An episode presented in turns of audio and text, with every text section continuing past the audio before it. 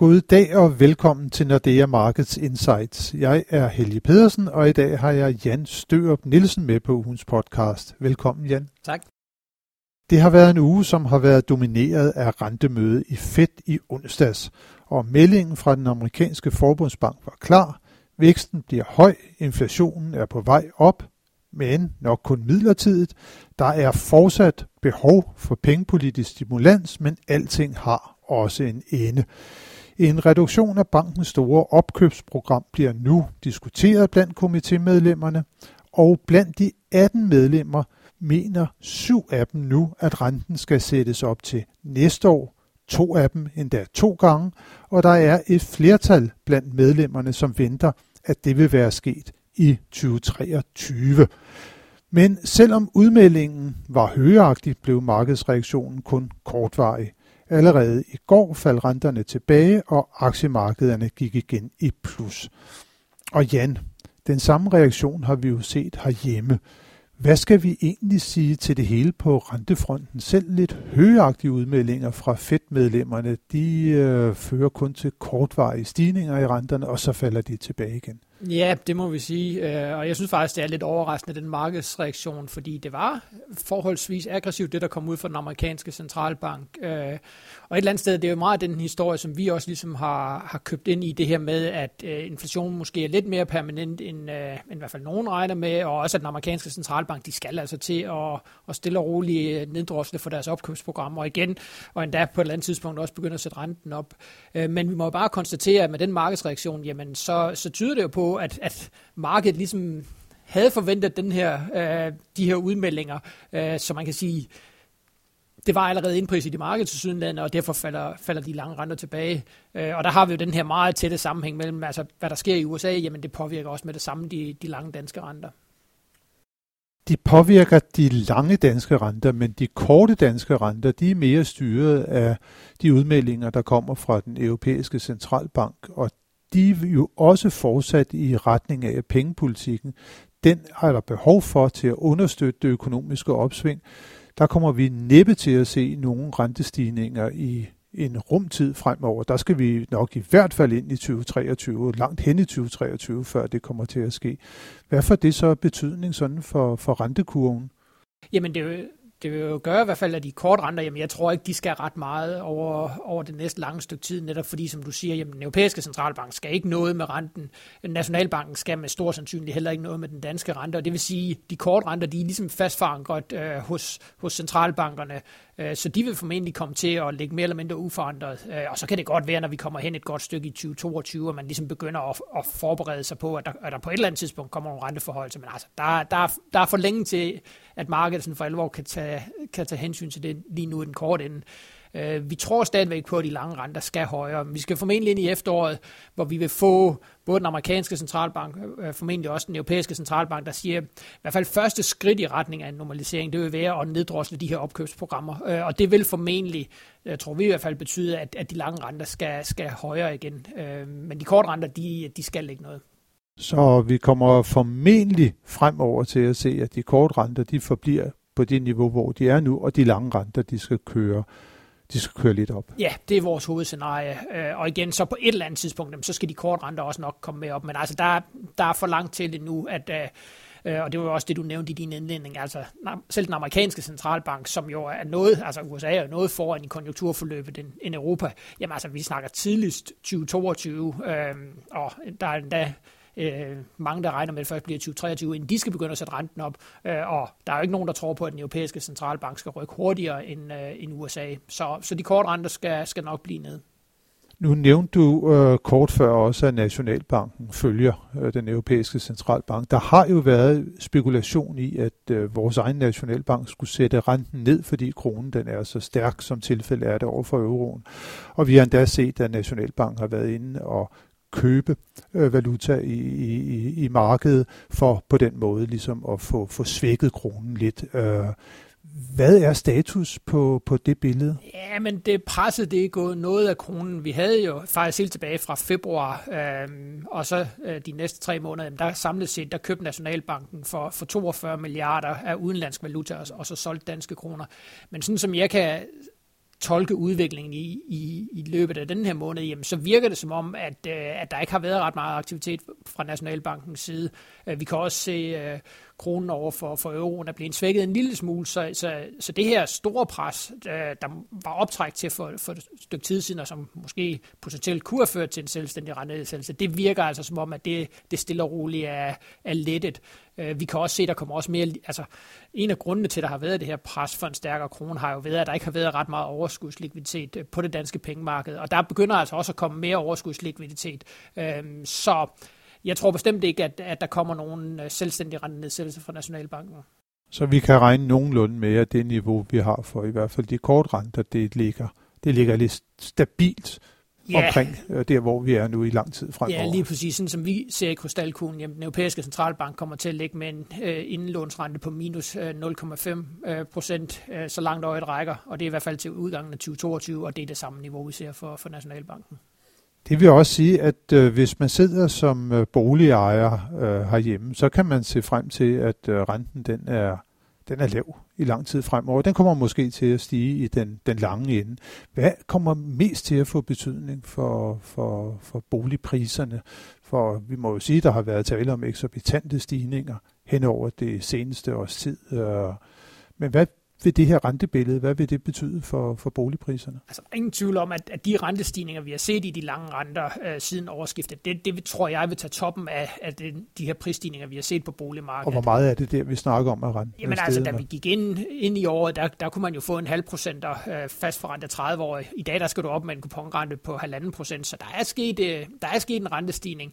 Øh, men vi må bare sige lige, i, altså, i starten af året har, har den her rentestigning og effekten for den bare været overskygget af, af, af den her store optimisme, den her, de her, den her store formueopbygning i, i husholdningerne, som ligesom har overtrumfet det. Øh, men jeg tror, når vi kommer ind, øh, specielt efter sommer ind i efteråret, jamen, så vil de her øh, stigende renter, så vil de begynde at, at tage toppen af aktiviteten på boligmarkedet. Og så bliver det jo meget, meget spændende at se, hvordan... Øh, altså det, der er rigtig svært, det er, hvorfor, hvorfor er priserne steget så meget under coronakrisen. Øh, nu er vi på vej tilbage til en normal situation. Så spørgsmålet er, om noget af den ekstra aktivitet under coronakrisen, det her med, som vi har snakket om flere gange, at, at folk øh, har haft bedre tid, øh, flere folk begynder at arbejde hjemme og sådan nogle ting. Men når det bliver normaliseret, så spørgsmålet er, om, om det ikke også er med til at tage noget luft ud af boligmarkedet. Men hvis vi nu øh, ser på, på, på renten i dag og så for et års tid siden cirka, så ligger vi vel nogenlunde på, på samme niveau. Vi havde sådan en, en, en den kørt ned øh, kraftigt i en periode. Men kan det, at renten den er steget, kan det komme til at betyde, at vi måske også skal til at se, at boligpriserne de falder igen, så de ligesom nærmer sig det niveau, vi havde før vi sådan gik øh, ind i corona. De faldt jo lige da coronaen kom, men ja. så begyndte de at stige kraftigt derefter. Men, men... Ja, men jeg, jeg kunne jeg ved ikke, om, de, om, vi, jeg tror, om vi kommer til at se de her brede prisfald. Det, det tror jeg ikke. Så længe der er så godt gang i dansk økonomi, så, så tror jeg ikke. Men det er klart, at nogle af de områder, øh, og på nogle af de boligtyper, der er steget allermest, for eksempel med sommerhus, altså sommerhus er op med, med 20 procent over det seneste år. Altså der kunne man måske godt forestille sig, at det her med, at vi vender tilbage til en, en normal situation efter coronakrisen, renterne er steget lidt, jamen det kunne sagtens gøre, at, øh, at prisen på sommerhus ikke nødvendigvis kan holde de niveauer, som, som de har i dag. Og vi ser jo også faktisk fra de seneste tal, at aktiviteten på netop sommerhusmarkedet, den er begyndt at gå lidt i sig selv igen, i hvert fald over månederne april og, og maj. Ja, vi begynder nemlig at se nogle af de her tidlige indikatorer på, at der kommer flere sælgere på markedet. Det er ikke helt lige så nemt at, at, at sælge sin bolig, som det har været tidligere. Øhm, så, så der begynder at være sådan nogle tidlige indikationer på, at, øh, at den mest øh, voldsomme aktivitet på boligmarkedet, den har vi nok lagt bag os, og et eller andet sted vil det jo, det vil jo kun være sundt. Altså, der er jo ikke nogen, der, der sådan for alvor vil være bekymret, hvis vi får en opbremsning på boligmarkedet. Tværtimod vil der være flere, der vil være bekymret, hvis, hvis det fortsætter øh, med det nuværende aktivitetsniveau. Aktivitetsniveauet, igen, det har været stort på boligmarkedet. Og det har jo også smittet meget af, kan man sige, over på bygge- og anlægssektoren. Måske ikke kun fordi boligpriserne er steget, men der har været rigtig godt gang i den det er faktisk sådan, når vi ser på meldingerne, der kommer om flaskehalsproblemer en gang om måneden fra konjunkturbarometerne, så er der rigtig, rigtig mange inden for bygge- og anlægssektoren, der i dag siger, at de må sige nej til nye ordre, fordi de mangler kvalificeret arbejdskraft. Er der simpelthen ved at opstå et generelt øh, sådan kapacitetsproblem på det danske arbejdsmarked? Der er i hvert fald begyndende tegn på, at, at det strammer til allerede nu på, på arbejdsmarkedet. Altså, Øhm, arbejdsløsheden ligger i dag stadigvæk højere, end da vi gik ind i coronakrisen. Øh, sådan omkring 25.000 øh, fuldtidspersoner ligger vi højere, end, end vi havde der i starten af, af 2020. Men vi kan også bare se, hvis vi kigger på sådan noget som øh, antallet af ledige stillinger, altså der har aldrig været så mange ledige stillinger, som der er lige nu. Øhm, og jeg tror rigtig meget, det er det, at, at de brancher, som nu har fået lov at genåbne, jamen det er klart, at de skal ud og, og rekruttere folk, samtidig med, at vi stadigvæk har, både inden for bygge- og anlægssektoren, som du nævnte, vi har også en masse øh, folk, der er blevet ansat som poder, og så inden for, for sundhedsvæsenet, der har der også været en, en kraftig fremgang i beskæftigelsen.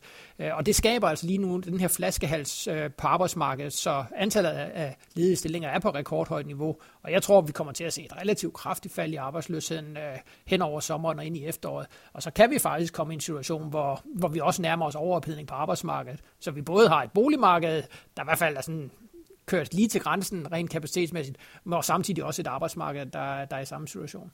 Det er jo sådan lidt øh, klassiske overophedningstendenser, kan man sige, både fra boligmarkedet og måske også fra arbejdsmarkedet.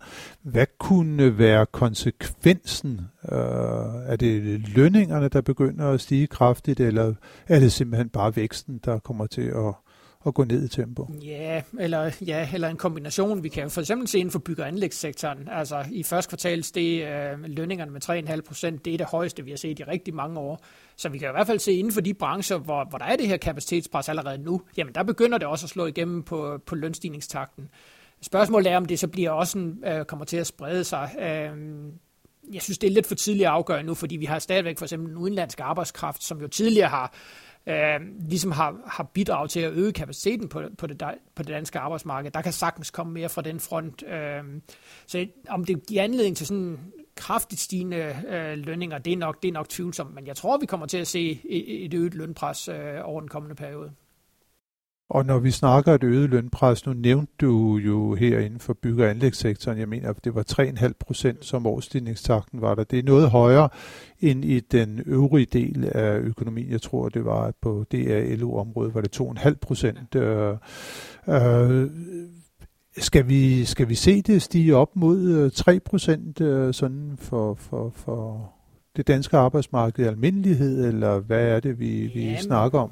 Der er i hvert fald en, en mulighed for det. Også fordi man kan sige, øh, med den, den stigning, vi har haft i inflationen, øh, jamen så er det klart, når, når man skal ind og forhandle løn, jamen så kan man ikke længere regne med, at inflationen er 0 eller en halv procent. Altså der må man et eller andet sted også regne med, at den er kommet højere. Øh, så, så de nominelle lønkrav, man vil stille, øh, vil formentlig være højere. Så man har den her situation, at både at der er hvert fald begyndende kapacitetspres på arbejdsmarkedet, samtidig med at inflationsforventningerne er steget. Og begge dele er jo et eller andet sted noget, der, der ligesom vil være med til at presse øh, lønstigningstakten i vejret. Det skal blive øh, særdeles spændende at følge udviklingen hen over de kommende måneder, netop som du nævner også, om vi igen kommer til at se, at når restriktionerne bliver ophævet, om arbejdskraften så for alvor kommer til at strømme hertil fra udlandet, som vi jo tidligere har set, når der har været pres på øh, det hjemlige arbejdsmarked. Men den øh, situation kommer vi til at snakke meget mere om, Jan, på et senere tidspunkt. Nu vil vi her til sidst lige øh, vende blikket mod øh, næste uges større begivenheder, og det er faktisk en spændende uge, som vi går ind i endnu en gang, og det er det ikke mindst fordi, at vi får øh, de meget vigtige PMI-tal, altså indkøbschefernes vurdering af den økonomiske situation øh, i Europa. Der er især stor fokus på dem, og det er altså på onsdag, at vi får dem, og så kommer der også et øh, vigtigt øh, andet tal for den tyske økonomi, nemlig IFO-tallet, som øh, bliver offentliggjort på torsdag. Så en spændende uge, som vi øh, endnu en gang kan se frem til. Og så kan vi jo se frem til, igen på mandag, så er der den helt afgørende fodboldkamp. Det er mod Rusland. Øh, hvordan kommer det til at gå? Ja, den vinder vi helt klart, så det bliver i hvert fald 2-0. Det bliver i hvert fald 2-0 til øh, Danmark, og, ja, dermed, ja, Danmark ja. og dermed så kommer vi også til at gå videre til 8. delsfinalen. Det er det klare bud her fra studiet. Så en øh, super uge, som vi går ind i med masser af vigtige begivenheder, både for de finansielle markeder og for fodboldfolket. Tak for nu, Jan, og tak til alle jer, som har lyttet med. Det håber vi også, at I vil gøre, når vi er tilbage med nyt fra de finansielle markeder igen i næste uge.